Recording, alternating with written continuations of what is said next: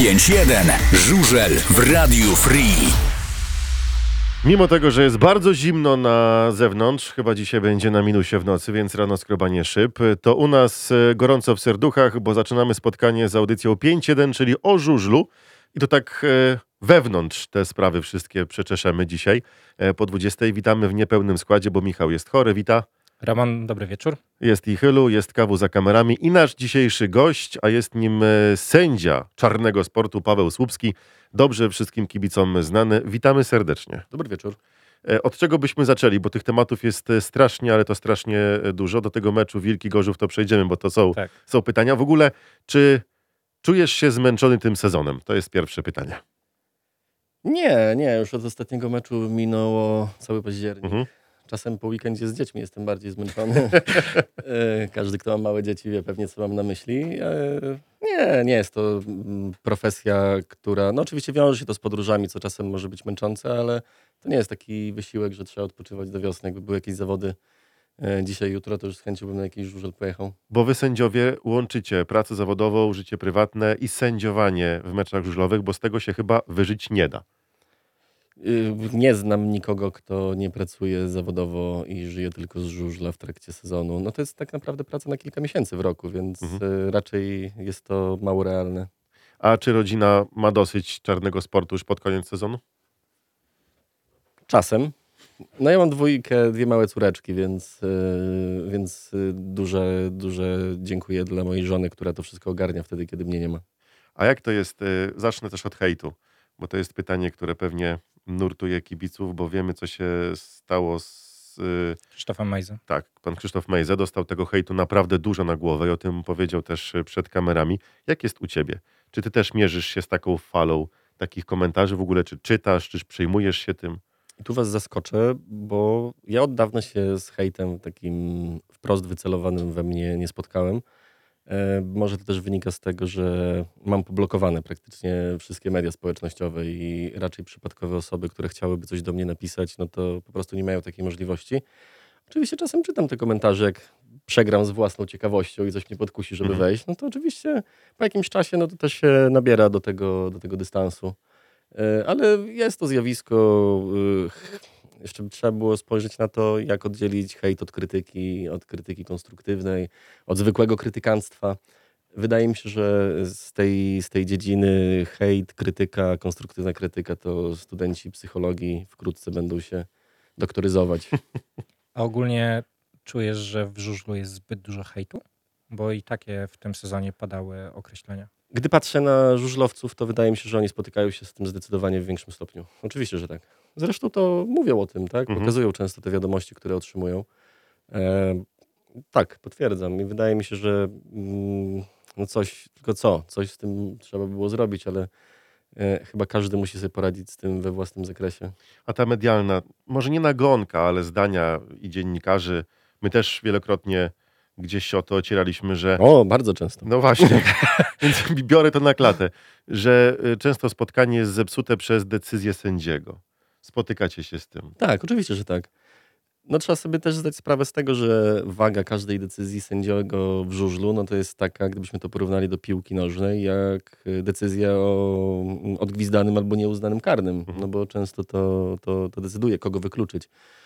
E, oczywiście, że tak, mierzymy się z tym, ale chyba każdy z sędziów wypracował jakieś własne mechanizmy, jak sobie z tym radzić. Bo Czy- ta presja na pewno jest. Czy miałbyś decyzji. rec- receptę, jak temu zaradzić? Żeby nie było tak, żeby, żebyśmy my, dziennikarze, żeby kibice takie psy na was wieszali. Czy mam receptę? Nie mam, bo nigdy się nad tym nie zastanawiałem. E, Pierwsze, co mi przychodzi do głowy, to czasem wydaje mi się, że brakuje takiego szerszego spojrzenia na całą sytuację, bo często wy, dziennikarze, patrzycie przez pryzmat swojej drużyny. No nie ma co ukrywać, tak? No wy jesteście emocjonalnie związani z, z motorem Lublin. My No tego tak, nawet nie więc- ukrywamy. Nawet tego, nawet tego w komentarzu nie ukrywacie. Więc y, jedyne, co mi przychodzi do głowy, to czasem spojrzeć na to bardziej chłodnym okiem. E, Bo też wielokrotnie się spotykałem z tym, że na gorąco po meczu ktoś tam miał bardzo duże wątpliwości, ale jak już te emocje opadły, dzień, dwa, trzy, Mhm. i to spośród znajomych, tak, często, e, mówią, no jednak chyba miałeś rację. A miałeś- oczywiście w drugą stronę też tak jest. No czasem jak się zrobi błąd, no to też się trzeba do niego przyznać. A ja właśnie zapytam się w drugą stronę. Czy miałeś sytuacje takie, że ktoś do ciebie e, przychodził z kibiców i mówił bardzo dobrze mm, posędziowałeś? jakieś Tak, spotkanie? często. No wbrew pozorom ra- raczej mało o tym się, się mówi, ale no sędzia y, idąc na wieżyczkę i schodząc z wieżyczki, no to idzie przez tłum kibiców, tak? I y, czasem jest odprowadzany przez ochroniarza, czasem tam ochroniarz powie, że no zróbcie przejście, bo, bo, bo, bo nie da się jak, y, wydostać z tej wieżyczki i wtedy kibice, szczególnie kiedy ich drużyna wygrała, ta miejscowa, e, gratulują. To się bardzo często zdarza wbrew pozorom. Właśnie się zastanawiam, czy może w tą stronę, że może takie sytuacje należy gdzieś tam głośniej o, głośniej o nich mówić, bo może to pomoże w zwalczaniu tego hejtu, który jest tak otwarcie Znaczy wiesz, no, my też nie jesteśmy od, od chwalenia, tak, żeby nas głaskać po głowie. O, super, Pawciu, super ci. No, Ale z drugiej strony, chyba nie ma tak, że sędzia po meczu staje i otwarcie mówi: No dobra, tu zrobiłem źle. Wiem, teraz jak spojrzyłem, spojrzałem na to po, po trzech, czterech dniach, powtórki obejrzałem na chłodno, no zrobiłem błąd. w mediach raczej nie, ale w takiej własnej samoocenie, którą wykonujemy po zawodach e, jako element pracy domowej, wykonujemy samoocenę. Mhm.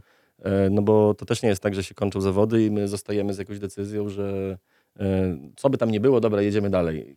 E, Następnie do, jak jest mecz w niedzielę, no to tak naprawdę do czwartku trwa ocena naszego meczu Mhm. przez podmiot zarządzający, przez Leszka Dębskiego, przez Ekstraligę Żużlową, przez GKSZ. Koniec końców efektem tej e, pracy osób, które zarządzają rozgrywkami i własnej pracy sędziego jest ocena, którą się otrzymuje. I tam jest miejsce na taką autorefleksję. A jakbyście się pojawili przed kamerą, na przykład obok Leszka Dębskiego i powiedzieli, no dobra, tu było fajnie, ale tu było niefajnie. Myślisz, że to by złagodziło te fale negatywnych e, emocji kibiców? Gdyby Nie zobaczyli mam na ten temat zdania. To żywego człowieka, żeby zobaczyli, który by, no, no, no sorry, no, no ludzie, no jesteśmy tylko ludźmi, tak? Nie mam na ten temat y, zdania. Wydaje mi się, że Leszek Dębski robi to y, bardzo dobrze, wbrew temu, jak jest odbierany. Mhm. Akurat z perspektywy sędziów, ja wielokrotnie miałem takie sytuacje, kiedy skończyłem zawody, w magazynie zostałem tam lekko obsztorcowany albo mocniej obsztorcowany i się wewnętrznie z tym nie zgadzałem.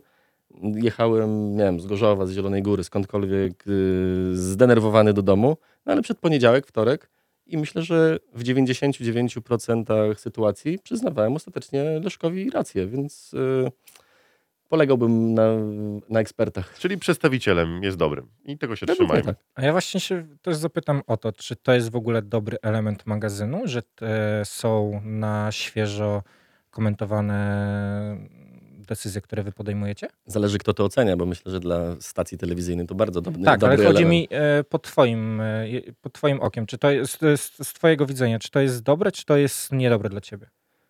Mm, przyzwyczailiśmy się już, no to też już jest y, tyle lat. Y, w piłce nożnej też jest ocena decyzji sędziowskich, oczywiście nie przez członka, bo chyba Adam Lyczmański nie jest y, gdzieś w strukturach PZPN Chyba był wcześniej. Był sędzią, tak? Tak. Y, wiecie, no w Polsce też nie ma obowiązku bycia sędzią. Jeżeli komuś ta formuła nie pasuje, no to dzisiaj może powiedzieć sorry. I są koledzy, którzy zrezygnowali z bycia sędziami. No właśnie, bo jeden taki się wypowiedział w mediach i to wywołało trochę taką burzę i lawinę. Do tablicy też byłeś ty wywołany, e, bo to był ten mecz e, Wilki Krosno Stalgorzów, tak? Który Tak. był przytaczany. Przejdźmy do tego. Jak to wyglądało z twojej strony? Bo tam pojawiły się głosy, że czy był tor regulaminowy, nieregulaminowy. Skoro był regulaminowy i pojechaliśmy na zawody, to po co te zawody były przerywane? I takie to było żonglowanie Mhm. tą decyzją.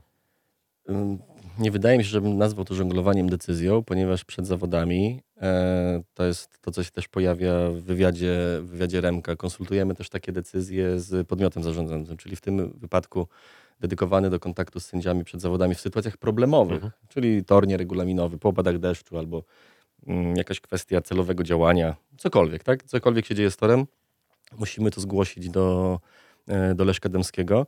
E, I w Krośnie na 4 godziny przed zawodami e, spodziewałem się po odbiorze toru, że będziemy mieli problemy, żeby te zawody wystartować, ale to też, że tor na 4 godziny przed zawodami jest nieregulaminowy, to jeszcze nie jest koniec świata. No bo jest wysoka temperatura, bo to był 20, około 20 maja, jeśli dobrze pamiętam ten mecz. E, Jest kupa sprzętu, Je, są ludzie, no na początku ich nie było, ale później byli ludzie do, do pracy. Mm, Więc to, że tor jest nieregulaminowy na 4 godziny, nie oznacza, że to już jest koniec świata. Tylko rolą sędziego wtedy jest podjąć działania, które mają na celu doprowadzenie tego toru do, no nazwijmy to, do takiego stanu, który pozwala na rozpoczęcie zawodów. E, Organizator e, zabrał się do pracy. e, Ten tor wizualnie poprawiał się. No i wtedy stanęliśmy przed takim dylematem, co robić. A scenariusze były tak naprawdę cztery. E, Ja też bazowałem, bo też warto dodać, bardzo często byłem w Krośnie i wiele meczów, które sędziowałem, odbywały się czy to po deszczu, e, czy w Ekstralidze pierwszy mecz z Toruniem, który był po ściągnięciu plandeki, tam Mhm. też były problemy z torem.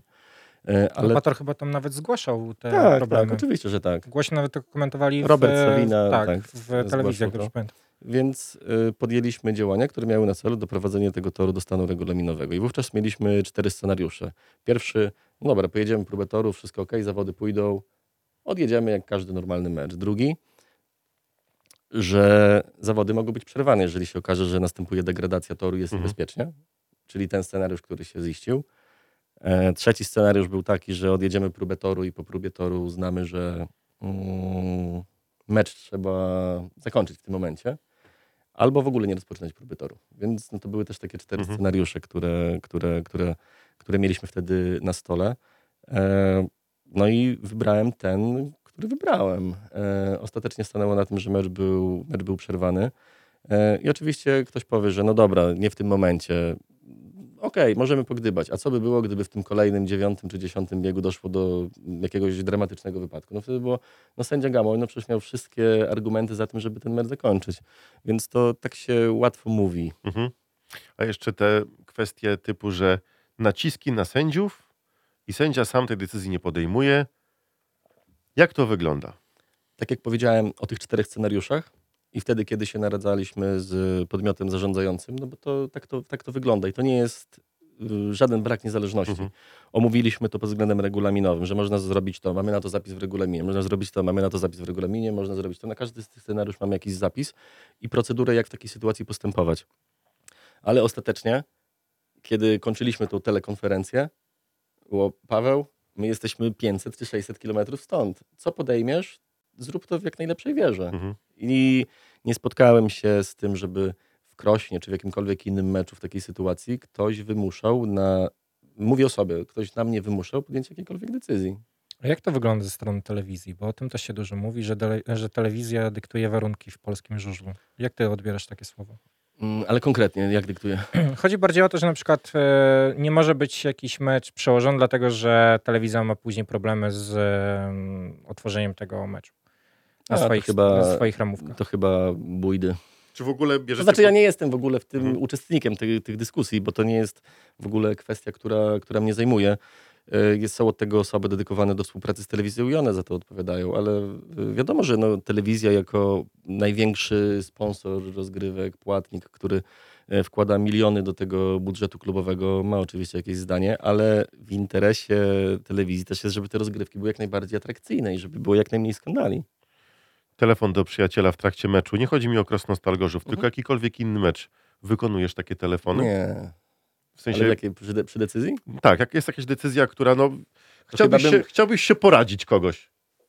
Czy, czy, czy, czy, czy, czy są takie sytuacje? Nie, nie, to chyba mm, legendy takie, takie miejskie. A nie chciałbyś mieć kolegę obok siebie, drugiego sędziego, trzeciego Mhm. sędziego, tak jak mamy w piłce nożnej. Jest sędzia główny, ale ma dwóch liniowych, ma jeszcze trzech na, na warze. E, Mhm. Jeszcze sędzia techniczny. Tak, tam jest wiele głów, które wspólnie mogą podebatować, jednak te decyzje może są też złe, ale to się rozkłada na kilka osób. Znaczy, z, najlepszy jest przykład wczorajszego meczu e, Legia z Lechem, Mhm. gdzie była dyskusja o rzucie karnym i siedmiu sędziów według obserwatorów i chyba według e, szefa sędziów, czy tej osoby, który, Adama, który ocenia te sytuacje, no to tam się należał karny. Było siedmiu sędziów, tak, którzy robili to na warze. Takie sytuacje są wpisane w każdą dyscyplinę sportu. Oczywiście y, jestem jak najbardziej za tym, żeby sędziów było dwóch oraz dodatkowe środki, które można było zastosować, no bo mm, na przykład nie wiem, czy zdajecie sobie sprawę z tego, że na niektórych stadionach, jak się zawodnik odpowiednio ustawi, czy wybierze sobie taką kolejnę w kontekście padania maszyny startowej, szerokości, Mhm. przepraszam, szerokości maszyny startowej i bandy, może dojść do takiej sytuacji, że sędzia będzie jedyną osobą na stadionie, która nie zauważy, że on wjechał w taśmę, bo jest zasłonięty i nie Mhm. ma możliwości, żeby sędzia to zauważył. Ale kiedy kolega ogląda to na przykład, czy wy jako kibice oglądacie to w telewizji, no to myślicie, no niewidomy chyba sędziuje, tak? No bo tego nie zauważył. Ale macie powtórki u siebie w kabinie. Ale musisz przerwać bieg, a jak nie przerwiesz, no to co wtedy możesz zrobić? No tak. Czyli taki sędzia, który widzi i daje ci na ucho, słuchaj, Paweł, widziałem, ręczę głową, dotknął, przerywaj. Tak, tak, oczywiście. Tak. I czego tego nie ma? Co jest powodem? To nie jest pytanie do mnie. Myślę, że były testowane też te systemy, które miały na celu wspomaganie y, decyzji Mhm. sędziowskich. Y, Nie chciałbym tutaj się tego tłumaczyć, bo po prostu nie mam na ten temat wiedzy. Dlaczego, to, dlaczego jest tak mało se, y, y, osób, które sędziują mecze żużlowe w, w, w naszym kraju? Bo ty, jako człowiek, który pochodzi z Lublina, jesteś automatycznie wykluczony przy sędziowaniu mm, spotkań Motoru Lublin, który jest w Ekstralidze, więc o jednego Piotrek mniej. Lis też. Piotrek Lis Piotrek jest, no to o dwóch mniej. Zostaje trzech, tak? No przy Trzech, meczu z włókniarzem Artur Kuśmierz na przykład nie może. No właśnie. I dlaczego jest tak mało was, tych, którzy stoją na wieżyczce?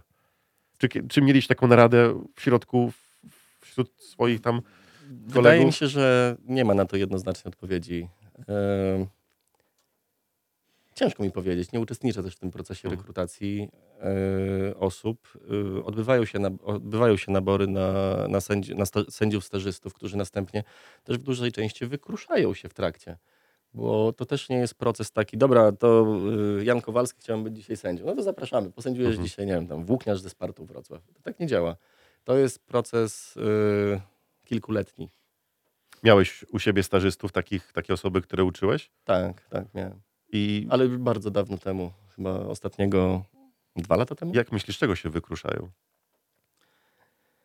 Mm, nie rozmawiałem z nikim konkretnie na temat powodów, ale wydaje mi się też, że ta cała otoczka, stres, e, organizm różnie reaguje na stres. Mieliśmy takie przypadki na przykład stażystów, którzy gdy otrzymywali to, no dobra, to pójść teraz zawody, no to nie, jeszcze chyba nie jestem, Mhm. nie jestem gotowy, albo i wtedy na przykład rezygnowali. Różne były, były przypadki.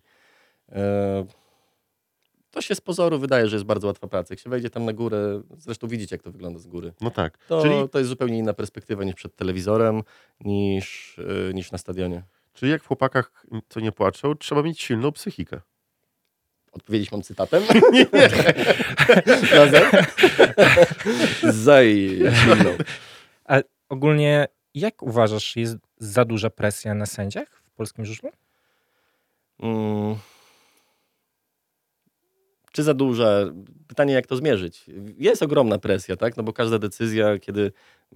Znaczy wiesz, no też nie, porówny, nie, poró- nie porównujmy tego do decyzji na mundialu o rzucie karnym, ale w przypadku walki o Mistrzostwo Świata, w przypadku decyzji o, nie wiem, wykluczeniu zawodnika w meczu finałowym, gdzie może być to wszystko na styku, w przypadku awansu, nie wiem, tam do półfinału czy do finału w Grand Prix, kiedy zawodnik e, rozstrzyga się, czy nie wiem, załapie się do szóstki, czy Mhm. będzie walczył o medale.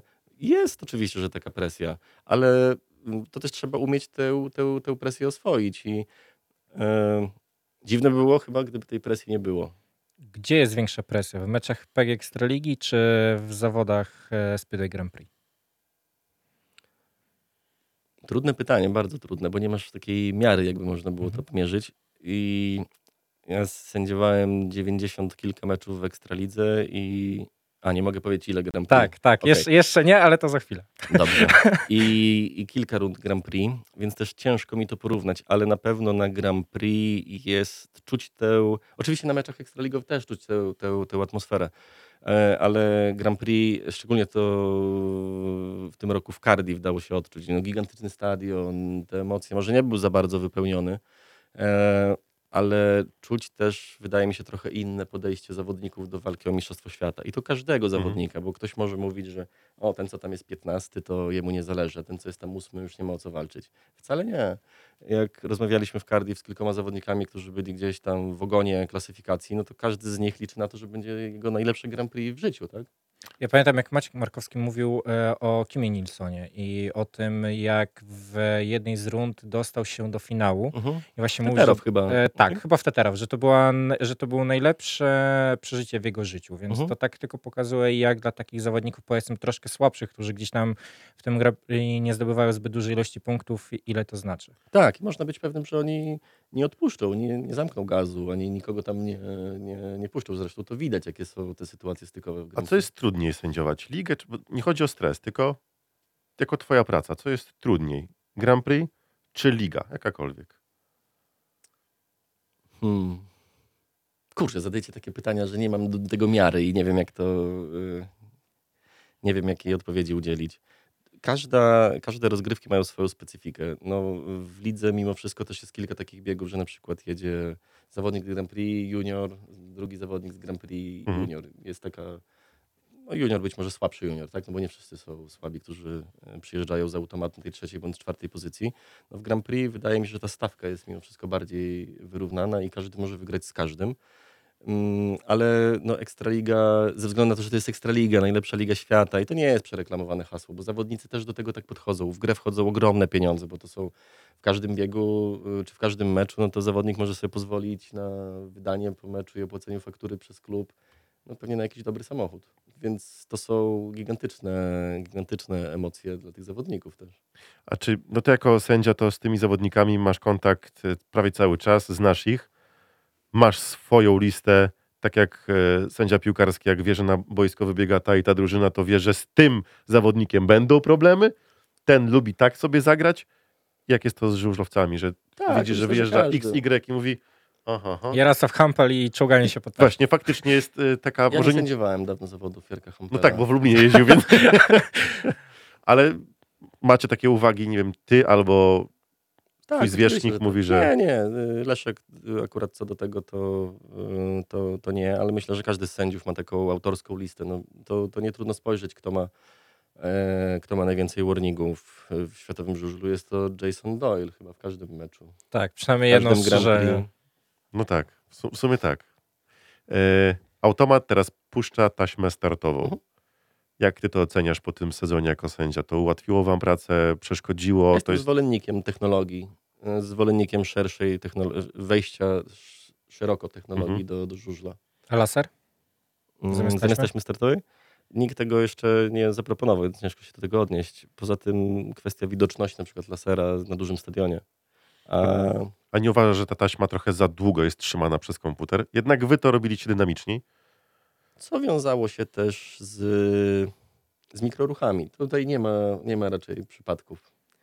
E, No tak. To, że starty były szybsze, no to było mniej czasu na mikroruchy, a no to były naczynia powiązane.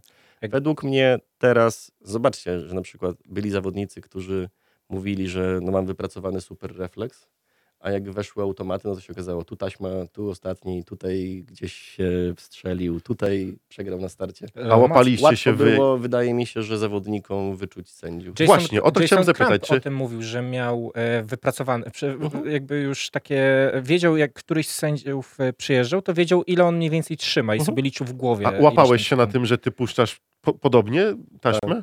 Tak, tak. Mhm.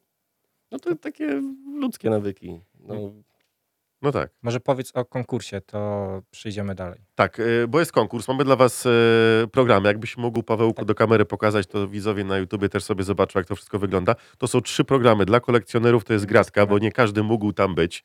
E, trzy po jednym. Cardiff, tak, Praga i, i Wojens. Tak, zgadza się. I teraz pytanie. Ile rund Grand Prix sędziował nasz dzisiejszy gość Paweł Słupski? Odpowiedzi prosimy przesyłać na fanpage nasz na Facebooku 5.1.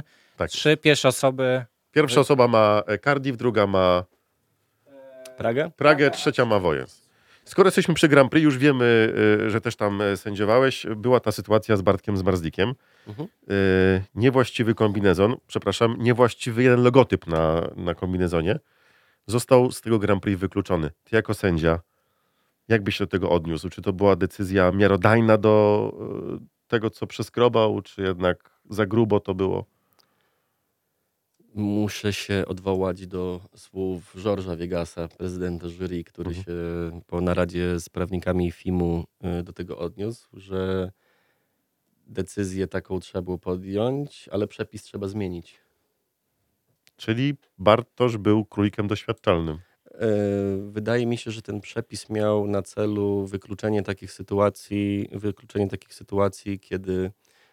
No bo wykluczenie z zawodów to jest największa san- sankcja dla zawodnika. No bo tam zapłacenie 1000 euro kary czy 10 tysięcy euro kary. Pewnie w zależności od grubości portfela każdy zawodnik musiałby tutaj odpowiedzieć sam. Przynajmniej takie jest moja, e, moje rozumienie tego przepisu. Chodziło o to, żeby zawodnikowi nie przyszło do głowy, żeby wyjechać na zawody Grand Prix w logotypie swojego sponsora, a nie Mhm. sponsora cyklu. E, Jeżeli ktoś chciałby to zrobić celowo, no to przepis o dyskwalifikacji automatycznie wybije mu ten pomysł z głowy. Tylko wydaje mi się, że e, zabrakło tutaj mm, takiego scenariusza, że ktoś to może zrobić przez przypadek. A I oczywiście Thompson w majtkach w Gorzowie? Nie byłem tam, nie wiem, nie chcę się do tego... No ale, do widz- ale widzisz, to jest ta sytuacja, że ten przepis też powinien być egzekwowany, bo zawody się jeszcze nie skończyły. A on No, chyba się już bez. wszyscy eksperci na ten temat wypowiedzieli. E, wiecie, w, w lotnictwie na przykład przepisy, się mówi, że w lotnictwie przepisy są pisane krwią pasażerów po Mhm. katastrofach, tak? Usprawnia się procedury, dodaje się jakieś nowe, dodatkowe zapisy. W żużlu też reagujemy po sytuacjach, które no, filozofom się nie śniły. No Na tak. przykład sytuacja z Thompsonem w Gorzowie i ratownikiem medycznym. Na No To przykład. też ma być jakaś e, zmiana. w Na tej przykład. Znaczy, no to, to jest taka sytuacja na, podczas, podczas Grand Prix, gdzie mm, jest też grono ludzi, którzy zarządzają tym światowym żużlem, no bo w jury jest Phil Morris, e, prezydent jury, e, sędzia i przedstawiciel, to był Wojens, tak? No to przedstawiciel duńskiej federacji. E, No tak zdecydowali. Wydaje mi się, że ta konkluzja prezydenta FIM-u chyba była najbardziej odpowiednia, że musieli tak się zachować, ale przepis jest do zmiany, bo chyba tak to powiedział. To pytanie też o przepisy muszę zadać. Czy jest szansa kiedykolwiek, że usiądziesz, przepraszam, będziesz stał na wieżyczce sędziowskiej, jak będzie pod taśmą jechał motor Lublin? Mam nadzieję, że nie ma takiej szansy. Dlaczego? E, Nie chciałbym sędziować meczów motoru Lublin.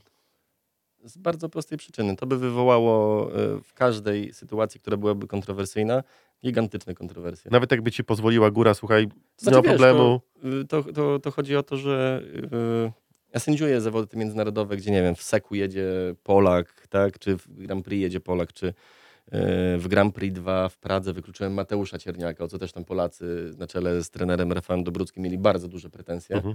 E, Więc to nie jest problem, tak? Ale wydaje mi się, że podejście to, żeby kasować sytuacje, które mogą później urosnąć do dużych kontrowersji w zarodku, a wcześniej czy później kontrowersyjna sytuacja by się zdarzyła. To, to, to bez dwóch zdań. Odnośnie kontrowersyjnych decyzji. Jaka była najtrudniejsza decyzja, jaką podjąłeś w tym sezonie? Dla ciebie. Najtrudniejsze.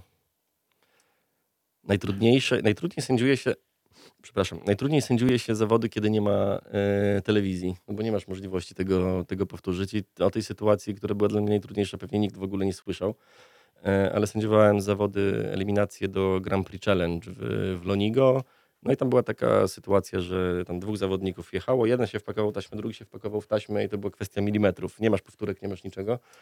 E, Ja zapaliłem tam światło wykluczające. To chodziło może o miejsce 14, 15 w ostatecznym Mhm. rozrachunku. Później jeszcze ten zawodnik, który się poruszył, miał defekt, więc on też nie był dopuszczony do powtórki. E, Long story short, e, ja zapaliłem światło i słyszę taki szmer na, na wieżyczce. Co on tam zrobił? Przecież my to widzieliśmy inaczej. I sobie myślę, o kurczę, chyba się pomyliłem, ale no nie masz jak tego zweryfikować. I... A nie ma zapisu ciągłego na takich Nie, zawodach? nie było tam żadnego wideo, ale był na tych zawodach jeden człowiek z Włoch, który jest Polakiem Mhm. i akurat kręcił to i jak ja schodziłem z wieżyczki, no to mówię, gratuluję ci, fajne, fajne zawody, super poszło. Bo to też było otwarcie toru w Lonigo po, po wielu latach, więc to Mhm. był cały stadion. No ja mówię, no ale kurczę, chyba tam zrobiłem błąd. A on mówi, w którym biegu, bo ja wszystko nagrywałem. I wyjął telefon i mi pokazuje, a siedział dokładnie tak, że było to wiedzieć, więc tak sobie odetchnąłem wtedy. Czyli nie było błędu. Nie, nie. Oczywiście nikt by na to nie zwrócił uwagi, ale dla mnie też jest istotne to, jak ja sam siebie oceniam. I jak wiem, że jest jakiś taki błąd, no to wtedy miałbym pewnie do siebie duże pretensje. A że tak powiedzmy telewizyjna decyzja? Jakkolwiek dziwnie by to nie zabrzmiało?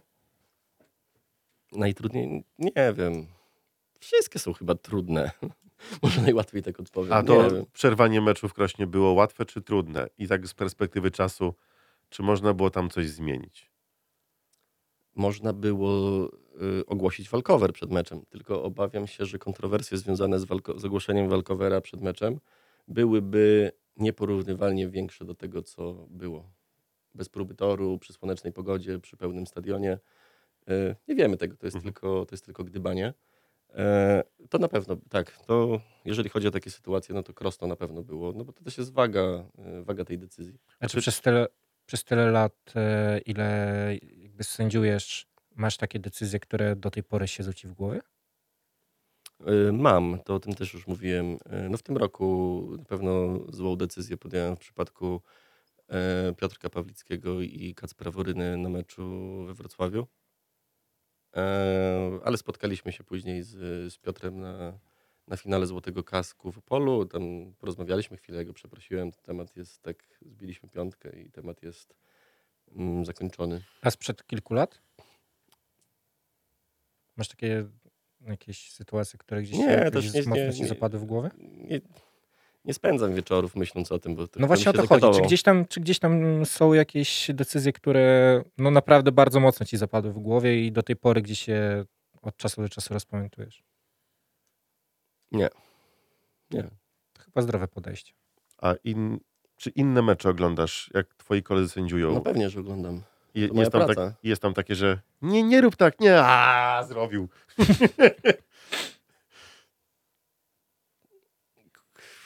Eee,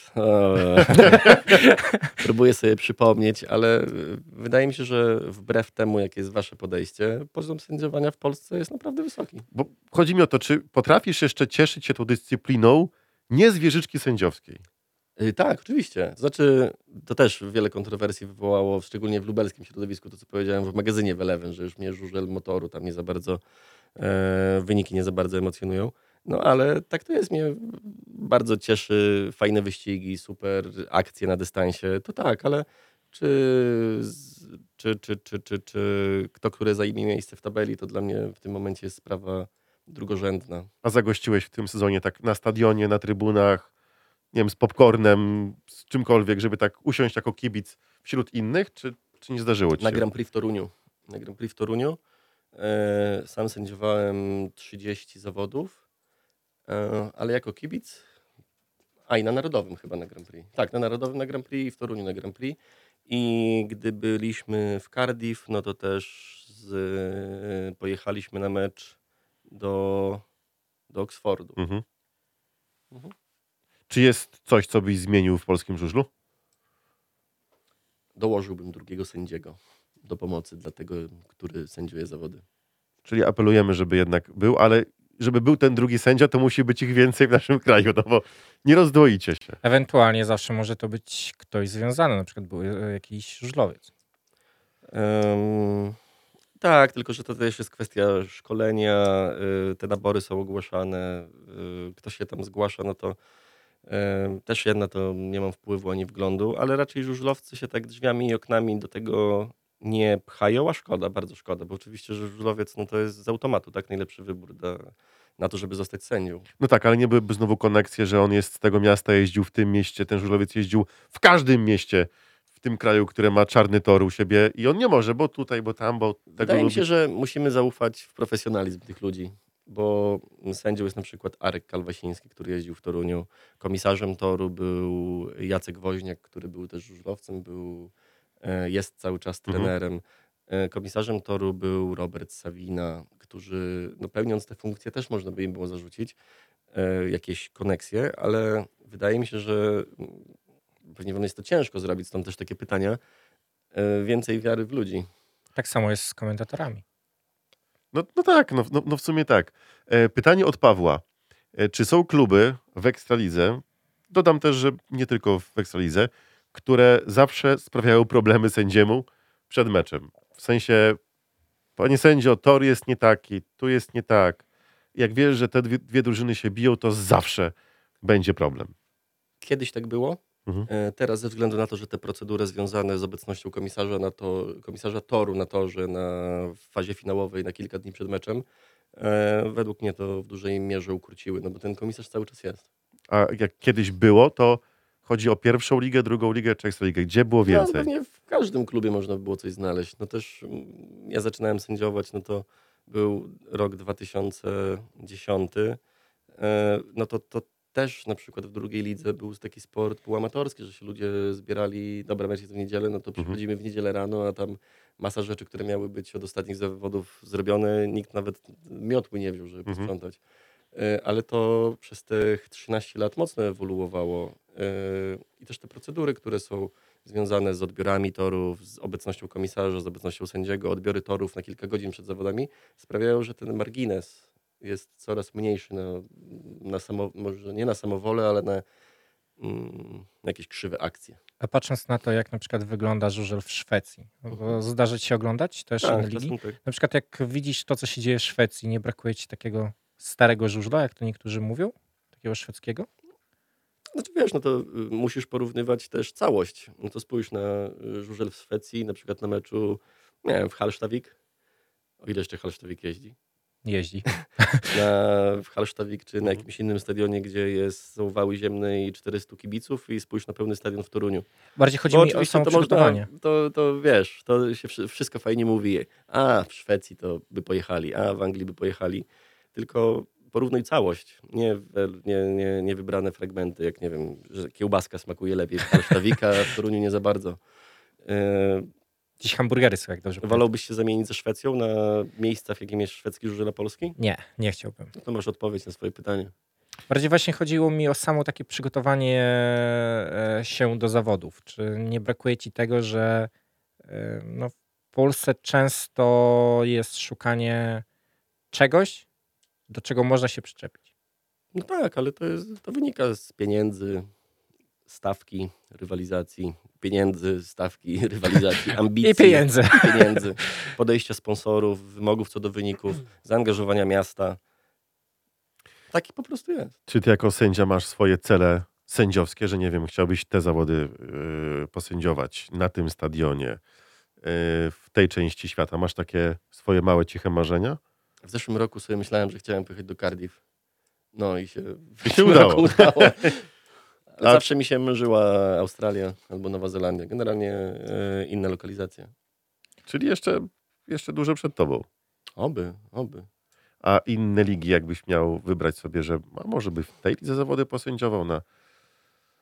Wiesz co, yy, to żużel wszędzie jest podobny, tak? No bo jadą we lewo, czterech, tak, tak, czterech. jadą we czterech, yy, często ci sami zawodnicy, więc tutaj, yy, więc tutaj chyba nie ma takich, yy, nie mam takich preferencji. Wszędzie- Wszędzie żużel jest fajny. DMPJ w Polsce też jest fajnie, tak? U24 w Polsce też jest fajnie. Każdy żużel ma dla takiego zajawkowicza, jakim są sędziowie, swoje... Kto sędziował mecz nasz z Gorzowem, co tak długo trwał? Prawie dwa razy tyle jeździli. Artur Kuśmierz. Tak. Artur. Nie zazdrościłeś mu, że siedzi tyle? Dziękowałem, że mnie to nie ma. A, to jest zresztą. E, e, zresztą Mhm. wyda, wydaje mi się, że. A, bo to był mecz z motorem. Tak, Tak, no tak, to tak. no, nie zazdrościłem, bo nie było czego, tak? Ale dziękowałem w myślach, że bardzo trudne zawody. Mhm. No bo takich sytuacji, które, które on tam miał, no to. E, ile ich tam było? 12, 15? E, chyba 14, czy koło, koło, chyba koło 15. Mhm. E, ja mam, py- Każdy, każdy ma swój krzyż. ja no mam tak. pytanie odnośnie KSM-u. Mhm. To jesteś, e, z dwóch e, perspektyw cię zapytam. Czy ty jesteś za wprowadzeniem KSM-u jako sędzia i co to dla ciebie by zmieniło? Druga sprawa, czy jesteś za wprowadzeniem KSM-u jako kibic tego sportu? Absolutnie nic by to z punktu widzenia sędziego nie zmieniło, więc nie ma to dla mnie, mm, dla mnie znaczenia. E, Kwestia układania składów to jest kwestia, którą, która jest na głowie, na głowie klubów. E, W ogóle się tym nie, nie, nie myślałem. A o jeżeli tym. chodzi o liczenie KSM-u jako sędzia? A no to no, musisz dodać do 40 iluś, gdyby, gdyby to za- Y, Sorry, ale to zupełnie nie, nie moja bajka. Okej. Nawet nie, nie, nie A mam ze- zdania na ten temat. A ze strony kibica tego sportu? Kurczę, ja się już tak wyzbyłem takich, y, arg- m, takich dyskusji sam ze sobą w kontekście zmian przepisów, że Zostawiasz to innym. tak, oczywiście są od tego osoby mądrzejsze, które, e, które podejmują te decyzje.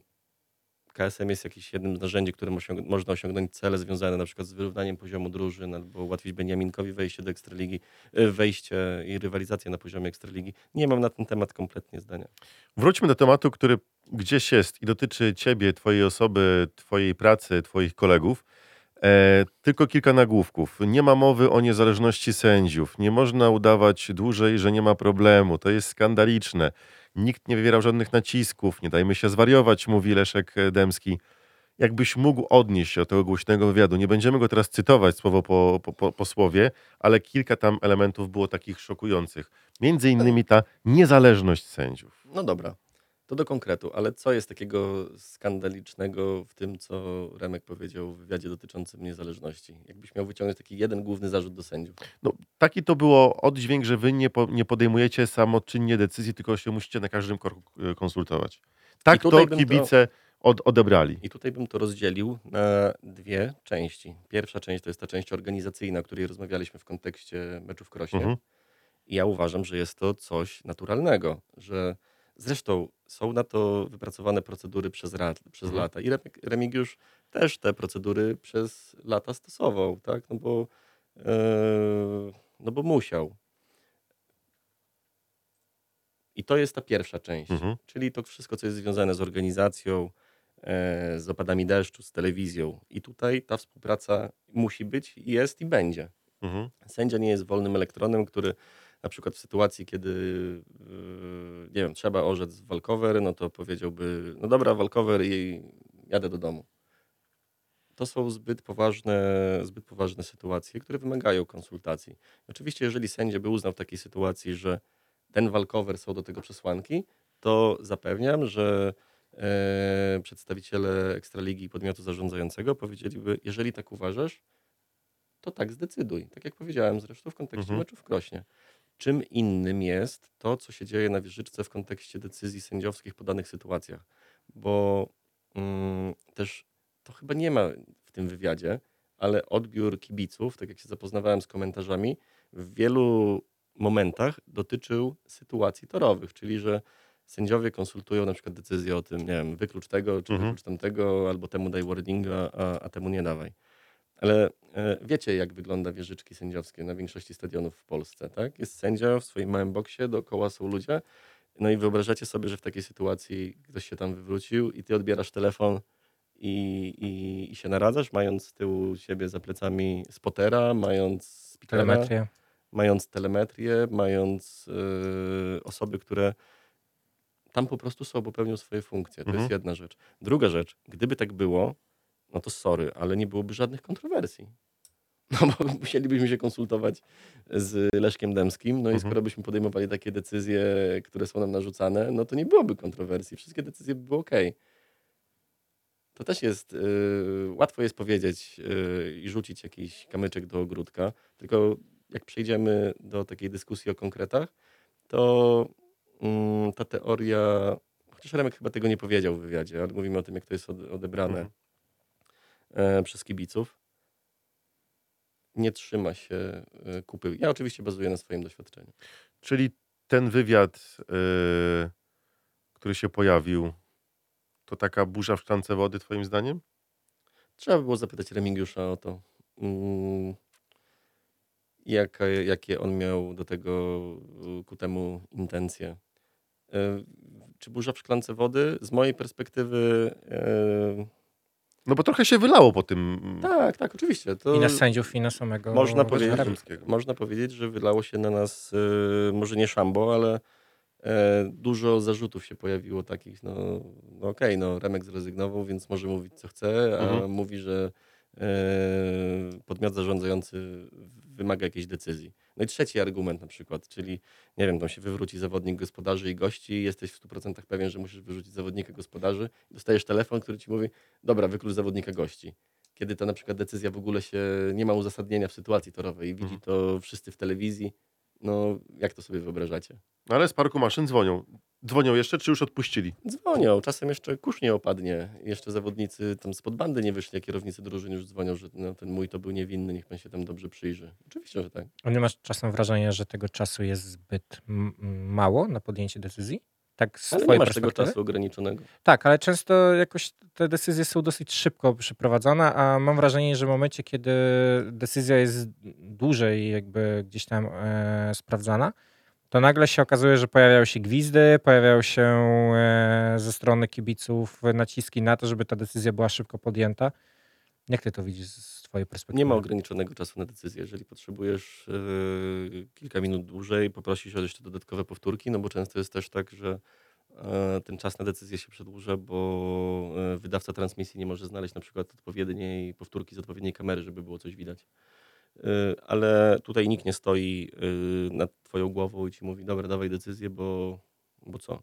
A właśnie, jeżeli chodzi o powtórki, ty sam wybierasz jako sędzia Nie, ja widzę to samo. Nie, ja widzę to samo, co, co wy widzicie w transmisji. O, to ciekawe. Ja nie to ja po prostu widzę ten obraz, który leci na Kanal Plusie czy na, czy na Eleven, oczywiście bez fonii. Mhm. E, Jeżeli mam jakieś e, uwagi, czy na przykład, nie wiem, na secie powtórek e, była sytuacja niepokazana z kamery, która mnie interesuje, no to mówię do spotera, pokażcie mi jeszcze to z kamery, która jest na drugim łuku na przykład. Mhm. I oni wtedy to szukają, odwijają i dlatego czasem jeszcze pojawiają się nowe powtórki. To ciekawe. No to może tutaj też chodzi o to, żeby sędziowie mieli większą możliwość kontrolowania tych powtórek. To byś tak, był za tego brakuje, żebym siedział za konsoletą i wycinał sobie... Ale na przykład I kręcił I kręcił. pytam, dlaczego, e, mówię na przykład pod kątem e, tutaj NHL. Tutaj już stricte e, amerykańska liga i tam sędziowie mają po prostu tablet, na którym e, mają powtórki, sami sobie wybierają powtórkę, z którą e, patrzą i sobie po, po prostu przeglądają z daną sytuację, którą obserwują sami Mhm. na tablecie. I zastanawiam się, czy na przykład wam, jako sędziom żużlowym, by to też nie pomogło. Ale czy mamy w tym, takim, w tym momencie sytuację, kiedy nie otrzymujemy tych powtórek, które chcemy? Raczej otrzymujemy te, które chcemy. Nie ma takich, które czasem schodzi się na to yy, więcej czasu i chyba nie ma takiej sytuacji, że po zakończeniu meczu pojawiło się jakieś, może zbliżenie się pojawić, tak? E, jakieś dodatkowe, te Mhm. lubki, kiedy jeszcze były mikroruchy, co, co, co były przybliżane na start. E, ale nie wydaje mi się, żeby brakowało, mm, żeby jeszcze sędzia musiał to robić y, sam osobiście, wybierać powtórki do, we własnym zakresie. Może drugi sędzia by to, w tym pomógł. No, ale wydaje mi się, że ten model, który jest z telewizją, on nie wymaga poprawiania y, w jakiś zasadniczy sposób. Jest okej. Okej. Dostało się wam, ale też dostało się Leszkowi Dębskiemu w tym wywiadzie, że on jest samozwańczym, może nie samozwańczym, bo to jest złe słowo, ale jest takim szefem sędziów, którego nie ma. Bo tak naprawdę nie ma takiej funkcji jak szef sędziów, tylko on jest tym szefem sędziów i dopóki nie będzie kogoś, kto będzie niezależny całkowicie i będzie wami kierował, to nie będzie w tym żużlu dobrze. To są po części słowa Mhm. z tego wywiadu. I chyba wracamy do tego punktu, gdzie musielibyśmy ustawić de, de, definicję niezależności. Co kto rozumie jako niezależność, no bo mm, organizuje rozgrywki Ekstraliga Żużlowa w porozumieniu z PZMOT-em. Właściciel e, Ekstraligi, no to jest e, większej, nie ma większej połowy, ale w, w tej części e, PZMOT, wreszcie, wreszcie, wreszcie kluby. I wyobrażacie sobie, że jak to by miało, miało wyglądać? No pewnie chodziło o to, że przyjeżdża pan X, który całkowicie się odcina od tych wszystkich podmiotów i on tu rządzi, decyduje i on będzie podejmował decyzję, czy jedziemy, czy nie jedziemy, czy powtarzamy, czy nie powtarzamy. I żadne naciski, tak jak telefony do ciebie z parku maszyn, tak telefony czy z y, Ekstraligi, czy z Kanal Plus, czy z PZ Motu na niego nie działają. Może o to chodzi, chodziło w tym wywiadzie. Nie wiem, tak sobie kminie. Wydaje mi się, że ten model, który jest, no, Leszek jako członek IKSŻ-u jest dedykowany do współpracy z sędziami, z komisarzami. E, te kwestie e, ma w swoich kompetencjach. Ciężko mi sobie wyobrazić e, scenariusz, że przychodzi człowiek, który jest poza tych struktur i podejmuje takie, takie decyzje. Myślę, że to szybko by się w drugą stronę obróciły argumenty. Mhm. Bo to jest łatwo powiedzieć, że dobra, zróbmy coś zupełnie inaczej, tylko tak jak w szachach, pomyślmy tych kilka, kilka ruchów do przodu, co by było, mm, co by było, mm, co by było później. Wydaje mi się, że to ten model ten model się sprawdza. Pytanie, no nie wiem, czy jesteś w stanie na nie odpowiedzieć. Od naszego widza, od Leszka, czy uważa pan, tutaj do ciebie pytanie, Mhm. że słuszne, że jesteście oceniani przez pana Leszka Dębskiego w Kanal Plus? Czy to jest dobre twoim zdaniem? No już odpowiedziałem na to pytanie. Mm, Jest jak jest. To jest taki stan, który, yy, który jest. Można się z tym nie zgadzać, można z tym dyskutować, można się na to ofukać. No i wtedy chyba wydaje mi się, że trzeba odesłać swoją licencję do Warszawy. No ale z drugiej strony, czy to nie jest też dobrze, że ktoś za was bierze, może nie odpowiedzialność, Tak, tylko... oczywiście. To, są, to jest sytuacja, która ma plusy i minusy. Bo też no, weźcie pod uwagę to, że Leszek Dębski w magazynie, on nie tylko mówi to, co było źle, no, ale też No tłumaczy tak. masę decyzji poprawnych. Oczywiście. I e, wydaje mi się, że ta narracja, że e, to jest ocenianie i mm, krytykowanie, to jest tylko mm, jakiś, wydaje mi się, że nie, większa, nie większy ułamek tych wszystkich e, ocen, które, które Leszek Dębski w magazynie robi, a wielokrotnie tłumaczy on takie rzeczy, po których ludzie otwierają oczy, naprawdę? A, no dobra, to już teraz rozumiem. Mi się tutaj podoba też pytanie, które Daniel nam zadał, jeden też ze słuchaczy u nas na czacie. E, jakbyś miał zachęcić e, kogoś do tego, żeby został sędzią, Mhm. co musi zrobić krok po kroku? I to jest drugie pytanie, które mi się jeszcze bardziej podoba. Dlaczego warto być sędzią żużlowym? Mhm. E, Najpierw kro- krok po kroku, co trzeba zrobić. Trzeba zacząć od tego, że należy śledzić stronę PZMOT-u, gdzie pojawiają się ogłoszenia o tym, że jest otwarta rekrutacja na sędziów. Wtedy trzeba wysłać swój życiorys, przedstawić się i czekać na, na, na odpowiedź e, z, z GKS Żetu. Nie wiem, kiedy był ostatni nabór, ale wydaje mi się, że w tym roku albo był, albo będzie, więc to, się, to, to nie jest tak, że raz na 5 czy 10 lat, ale mm, regularnie E, Następnie są kwestie związane z testami, z rozmową, z badaniami psychologicznymi. E, Później w skrócie e, już przeskoczymy. Później jest stażowanie z sędzią, jeżdżenie na zawody. e, No i otrzymuje się licencję do samodzielnego sędziowania e, zawodów. Dlaczego? Mam nadzieję, że dobrze wyjaśniłem. Bo tak już Tak. widzę, że nam czas gra. Nie, jest, Nie, spokojnie, spokojnie. spokojnie. E, Dlaczego skrócie- warto być sędzią Tak, dlaczego warto być sędzią? Każdy, kto ma y, ten żużel jako, traktuje jako zajawkę, jest to jakaś część uczestniczenia, daje to możliwość uczestniczenia w tym sporcie. E, oczywiście najfajniej pewnie dla wielu z nas byłoby być żużlowcem, ale z różnych przyczyn się to nie udało. A jest to jakaś e, ścieżka, którą można wybrać, żeby być w tym sporcie od środka. Można być w klubie, można być sędzią, można być zawodnikiem, można być dziennikarzem bo dla każdego z nas, pewnie dla każdego z Was jest to pasja, którą w sobie pielęgnujecie w jakiś sposób. Tak, tylko piłkę odbije. Wielokrotnie jestem pytany, czy to, że jestem wewnątrz tego, Mhm. a nie na trybunach, nie popsuło mi odbieranie tego sportu. I popsuło, oczywiście. Popsuło. Każdemu z nas. Tak, tak, no, tak, tak, oczywiście, że tak. No to tak jak y, są te powiedzenia, no jak y, wejdziesz do, do, do fabryki, gdzie robią kiełbasy, no to już więcej tej kiełbasy nie zjesz.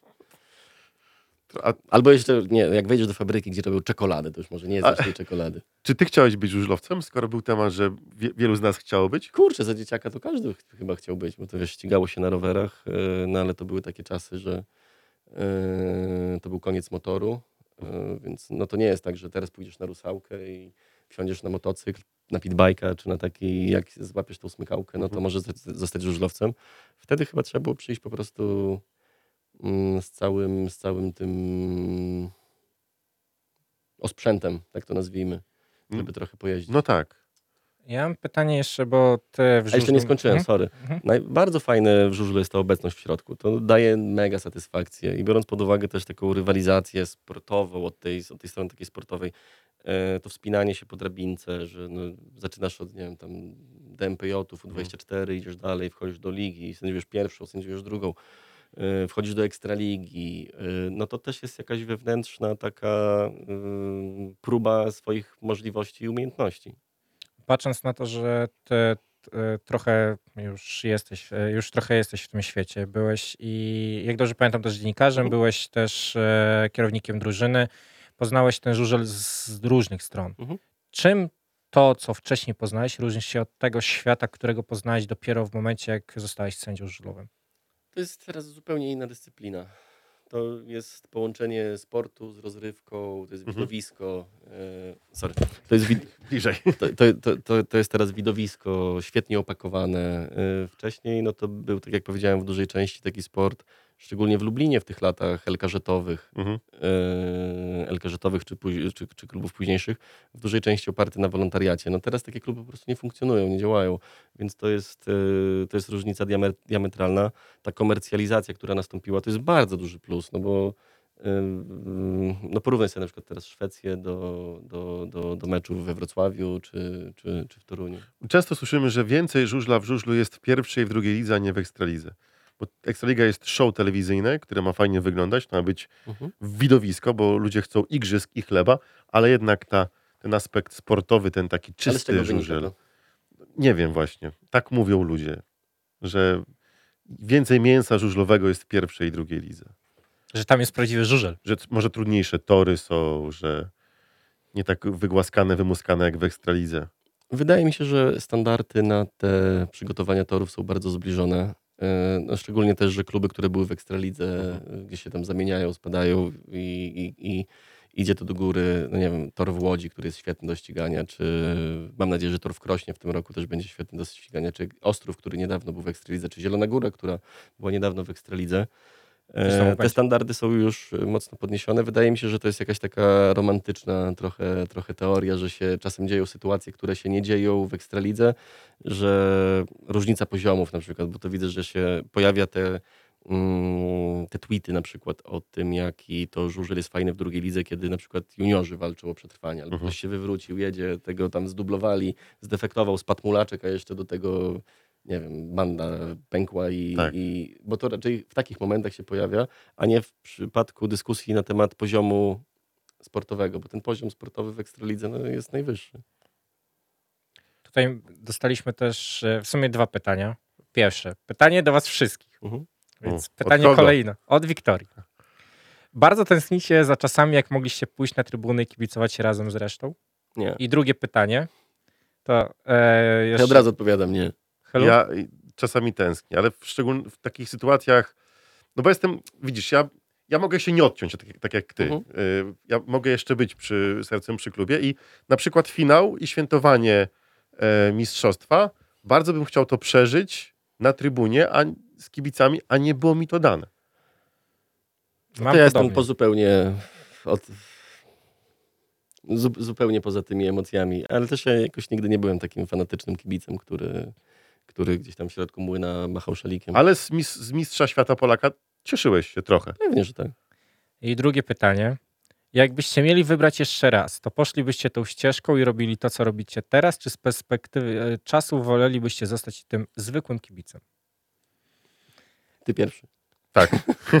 to, to oczywiście, że tak. Ja też się bardzo, ja bym nie zmienił. Ja też się bardzo cieszę z takiej ścieżki. Trochę wyszło to przypadkowo, trochę te początki były takie, że dużo zbiegów okoliczności, które sprawiły, że, że jestem tu, gdzie jestem, ale według mnie to taka mm, przygoda życia.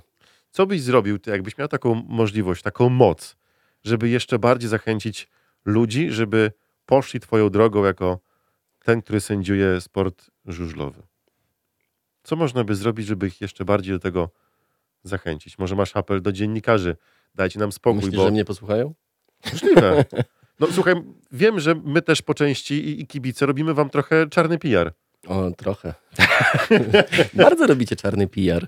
E, Życzę wam takiego szerszego spojrzenia na to, żeby mm, może nie głaskać po głowie, ale e, bo to, co się powie na gorąco zostaje, to, że ktoś tam do mnie często zdarzają się takie sytuacje, że ktoś tam w poniedziałek czy we wtorek powie, nie, jednak miałeś rację, ale to się już nigdzie nie przebija, tak? No tak. liczy się to, co tam poszło, poszło, poszło na wizji, to, co ktoś tam napisał na Twitterze.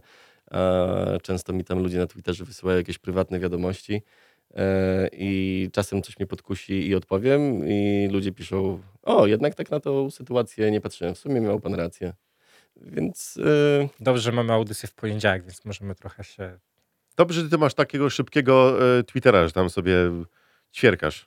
Od czasu do czasu tak. a ty też często widziałem, że zmieniasz zdania. Tak, ale to prawda, ale to tak. inaczej. Jeżeli na, na świeżo dużo jest sytuacji, tylko, że ja potrafię najgorsze, się... że on nie kasuje swoich tweetów, nie? Ale za to potrafię przyznać się do błędu, więc jedno No z właśnie, drugim. to jest dla ciebie propozycja. Widziałem też, że mocno tweetujesz na temat sędziów piłkarskich. Tak. Kariera otwarta, można próbować. Albo sędzia piłkarski, albo sędzia żużlowy. Jesteś Chyba mam, za duży, chyba mam za duży brzuszek na sędziego piłkarskiego. No to wszystko przed tobą. Jesteś jeszcze, jesteś jeszcze w odpowiednim wieku, można próbować. Jakbym cię miał zachęcić? E, Daje to możliwość wejścia w dyscyplinę, bo to było pytanie Tak, e, tak, tak. słuchacza. Daje to możliwość wejścia w dyscyplinę od takiej strony, gdzie dostęp jest bardzo limitowany, no bo em, oczywiście my tymi rzeczami, które są gdzieś od zaplecza, no nie opowiadamy o tym, tak? No to zostaje gdzieś tam do domowego archiwum i, i, i- i na jakieś spotkania z kolegami sędziami, gdzie się wymieniamy tymi doświadczeniami. No bo wiele tych rzeczy, które się dzieją, no to w rzeczywistości wyglądają inaczej, no bo każdy żużlowiec dba o swój PR, Mhm. każdy klub dba, dba o swój obraz. E, A czasem te rzeczy wyglądają od zaplecza zupełnie inaczej, więc masz tą wiedzę, jak to, e, jak to wygląda. Poza tym możesz po- poznawać e, trochę ludzi. No i, i tu przerwę, bo chciałem to zadać pytanie, żebyś mnie uprzedził. My jesteśmy kibicami i wszyscy, którzy pracują w żużlu są kibicami. Tam nie ma osób, które przyjdą z zewnątrz, żeby odrobili swoją e, robotę, bo to trzeba czuć, kochać lubić. Mhm. Czy ty jako sędzia masz jeszcze takie jaranko, że spotkasz tego zawodnika? Kurczę, go spotkam w parku maszyn, powiem mu co i jak, będziemy, będę go sędziował, potem zbiję z nim piątkę, przywitam się, ale spotkam tego zawodnika, Nie, zupełnie. nie? Nie. Nie wierzę, że nie masz takiego, że kurczę, to jest ten zawodnik. Przecież... Z kim co? tak miałeś? Co? Z kim tak miałeś? Ja tak miałem na przykład z e, świętej pamięci Sebastianem Trumińskim, czy z Jarkiem Hampelem, czy nawet z Bartkiem Zmarzlikiem. Nie? To są, e, że mogłem jako ja e, stanąć obok zawodnika, którego podziwiałem Ja miałem- na torze, nie? ja A mogłem... Raz w życiu miałem taką sytuację, że aż mnie zamurowało. Jak pierwszy raz miałem okazję w jakikolwiek sposób mieć kontakt z Hansem Nielsenem. O, właśnie. Jeżeli y, coś zrobiło na mnie wrażenie, to takie spotkanie z Hansem Nielsenem w prywatnych okolicznościach, Mhm. y, poza zawodami żużlowymi, gdzie się spotkaliśmy na, na lotnisku. Jakoś tak inaczej było, tak od razu, od razu mnie zamurowało. Tak, tak. I wtedy to jeszcze, ja nie sędziowałem na tych zawodów międzynarodowych, byłem jakimś tam początkującym Mhm. sędzią. Chyba nawet w Ekstralidze jeszcze wtedy nie sędziowałem, ale spotkaliśmy się gdzieś z, z Hansem Nielsenem e, na lotnisku i wtedy to faktycznie zrobiło takie wrażenie, ale no teraz, tak jak powiedziałeś, no sędziów jest mało. My się praktycznie z zawodnikami mijamy, tak, co, co tydzień w różnych konfiguracjach, czy to no ze wszystkimi, tak. I e, to też są takie, takie, takie relacje, gdzie mm, oczywiście one nie są koleżeńskie, bo my nie jesteśmy kolegami. Ja mam jeden numer w telefonie do, do żużlowca, którym jest Daniel Jeleniewski, no bo znamy się od 20 lat. To jest jedyny telefon do żużlowca, który, który mam, no bo a chociaż ze sobą nie rozmawialiśmy pewnie już od, od dawna. Ale yy, do czego zmierzałem? Że to są takie, takie rozmowy, że nie wiem, na przykład mm, Leon Macen zawsze się pyta, jak tam dzieci. Mhm. Mamy dzieci w podobnym Mhm. wieku. Artiom Łaguta też się często, Emil Sejfudinow często pyta o Ninę, jak się widzimy na, na zawodach. Więc to są takie, takie bardziej kurtuazyjne rozmowy. Cześć, co tam, jak tam? A widziałem, że tam coś sędziowałeś, zgadzam się, albo się nie zgadzam, albo wytłumacz mi może, bo często te zawodnicy pytają o takie sytuacje, które się wydaje, kurczę, stary, ty jeździsz w Mistrzostwach Świata, ale na przykład nie znałeś tego przepisu. No nie. A czy chciałbyś spróbować jakiejś innej funkcji w żużlu?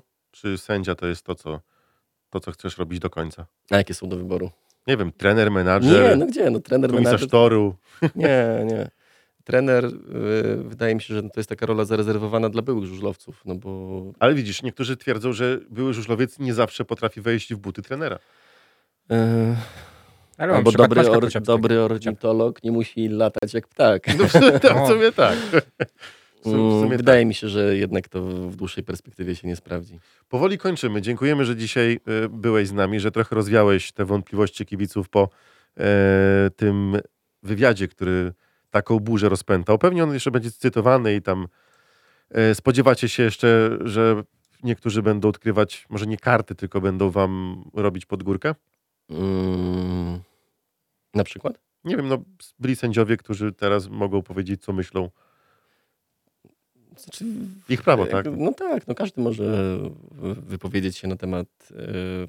Znaczy, wiesz, ja mam trochę inne podejście. No jeżeli byłeś w jakiejś organizacji, yy, która działa w jakichś ramach, gdzie masz przestrzeń do dyskusji, gdzie możesz zgłaszać swoje pomysły, zażalenia, gdzie masz spotkania w ciągu sezonu praktycznie, może nie tydzień po tygodniu, ale Mhm. regularne, gdzie możesz wziąć telefon i w każdym momencie zadzwonić do Leszka Dębskiego i on ci ten telefon od, yy, odbierze, a jeżeli nie odbierze, no to na pewno oddzwoni i wytłumaczyć swoje wątpliwości, to ja uważam, że to powinno się rozwiązywać w ramach organizacji, bo jest ta przestrzeń. Gdyby nie było tej przestrzeni, to bym to rozumiał, że takie Mhm. wypowiedzi padają, ale jeżeli organizacja, czy to Ekstraliga Żużlowa, czy PZMOD, czy Główna Komisja Sportu Żużlowego daje przestrzeń do tego, żeby swoje uwagi zwraca, swoje uwagi adresować, to to jest miejsce.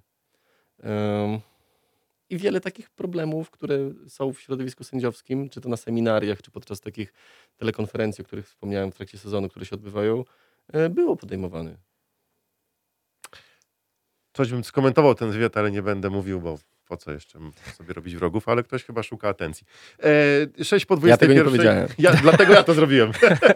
e, dziękujemy za dziś. To chyba możemy życzyć spokoju teraz. Dziękuję. Żeby się nacieszyć rodziną przed kolejnym sezonem, który... Dużej, dużej ilości kilometrów przebiegniętych. O, muszę się wziąć w końcu.